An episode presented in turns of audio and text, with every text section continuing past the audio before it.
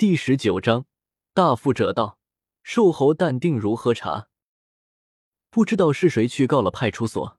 几天后，三辆警车出现在我们村口，这是第一次有如此高规格的公务车到我们村，所以大家格外受重视。三辆警车一到，警察大腹便便，慢吞吞下来，在寒风中用手捋一捋头发，便想去盗墓的地方去，但不知道墓穴在哪里，正好看到根明。一个大肚子便问根明墓穴在哪，可否引路？根明装了个聋子，打岔打的拍案叫绝。警察没办法，又问其他人，正好富贵也在，他说他带路。富贵的脸被烧，出不了汗，夏天十分缺氧，冬天就健步如飞，一脚跨上一米多的地垄。七八个警察跟在后面，呼哧呼哧，看到那么高的地笼。有点想打道回府，喘了几分钟，终于决定爬上去。我不知道大家有没有见过卖猪的时候，猪爬墙想逃离猪圈的情景。无论见过与否，我想大家可以展开联想：一坨肉搁在猪圈的石头上，蹄子拼命的向上撑，浑身用力，脸部憋得通红，着急了还拉出又粗又长的大便来。我没有想把警察打这个比喻，但是真的特别像，特别像。为了文学，我觉得我对不起的不是警察，而是猪。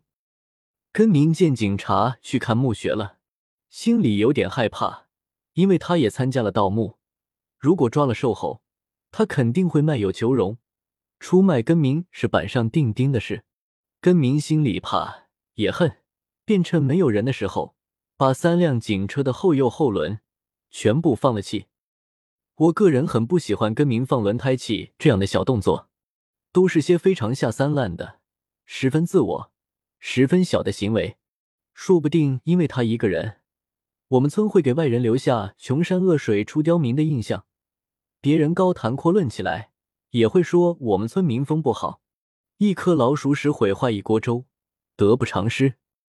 这只是我的想法，我无法理解根明的想法。也许他一时诚惶诚恐，才会故意使绊，做出这不合适的事情。警察大爷们很快就回来了，发现警车是歪的，右后胎没气了，心都凉了。大富者就问旁边玩耍的小孩子，小孩子说不知道，没看见。大富者就说没一个好人。大富者估计没有看皇帝的新装，他不该质疑孩子的。一会会围了好多村里人，根明也装模作样出来看热闹。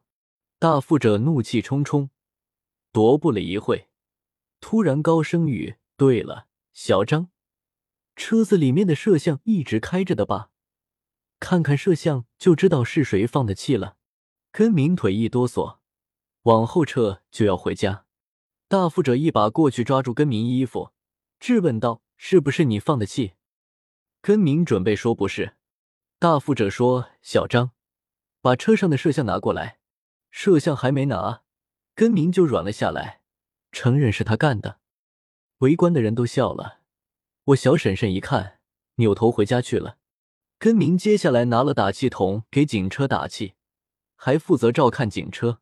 警察们打听了瘦猴家，径直往瘦猴家去。警察进去瘦猴家院子里。村上的人就跟着去，浩浩荡荡的。小智早已经去告诉了瘦猴，瘦猴说：“没事，你回去吧，我来应付。”大富者在院子里喊：“家里有人吗？”瘦猴说：“有呀，谁来了？”嗓子里还有被子音，仿佛刚睡起来。说完，瘦猴就出来了，看到院子里全是人，吓了一跳，一双眼睛扫着无数双眼睛，说。你们这是干嘛？大富者呵呵的笑了。